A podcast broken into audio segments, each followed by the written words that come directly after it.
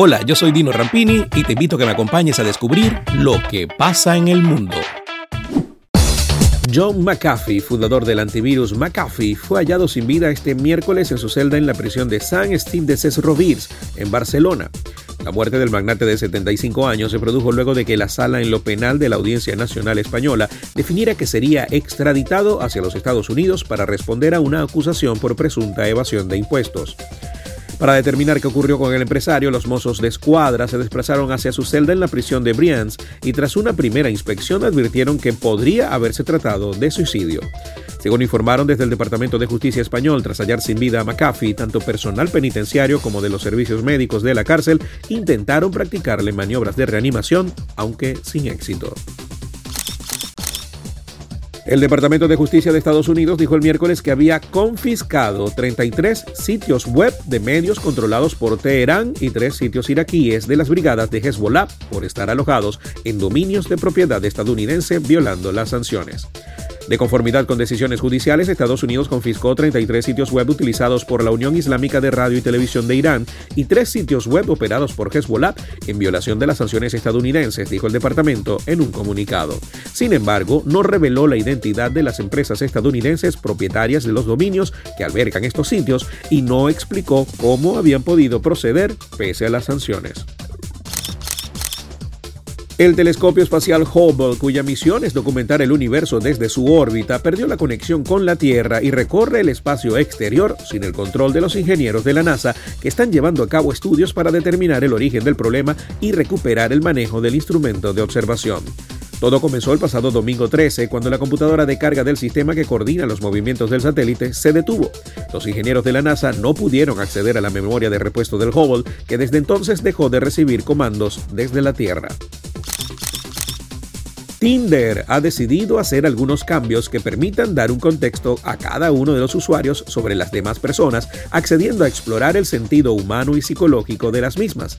Se anunció la introducción de nuevas experiencias con base en las necesidades de la llamada generación Z, tales como Hot Takes o las mejoras en la opción de explorar.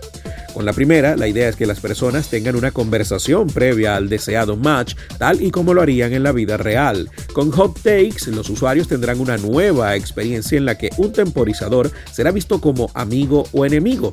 Se tendrá un tiempo determinado para usar las mejores armas de coqueteo antes de decidir si quieren o no emparejarse.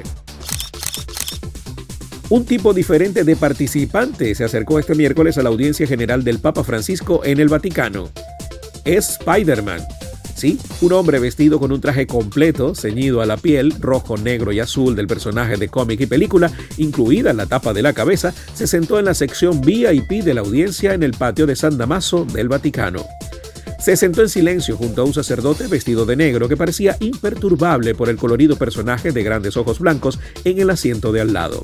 El hombre detrás de la máscara resultó ser Matías Vilardita, de 27 años, fundador de Superhéroe Incorsia, Superhéroes en la Sala en español, una asociación de voluntarios que se disfrazan de famosos personajes de cómic para visitar a niños ingresados en hospitales, según el portal de noticias Vatican News. Hasta acá, las noticias. Esto fue Lo que pasa en el mundo. Lo que pasa en el mundo con Dino Rampini es presentado por Doima International, rodamientos automotrices e industriales, representantes de SKF en Venezuela. Uniformes Única, la fábrica de uniformes número uno de Venezuela. Over Di Blasio, expertos en viajes, más de 60 años lo avalan. Juguetón, para el niño de la casa y el que llevas por dentro. Publiaviso, publicidad exterior, desarrollo e instalación de su imagen corporativa. Tony's Bistro, Market y Restaurant. Y ven al Tony. Solution Travels, traslados terrestres en Venezuela y hasta Brasil. Grupo Lorini, tecnología que conecta el mundo.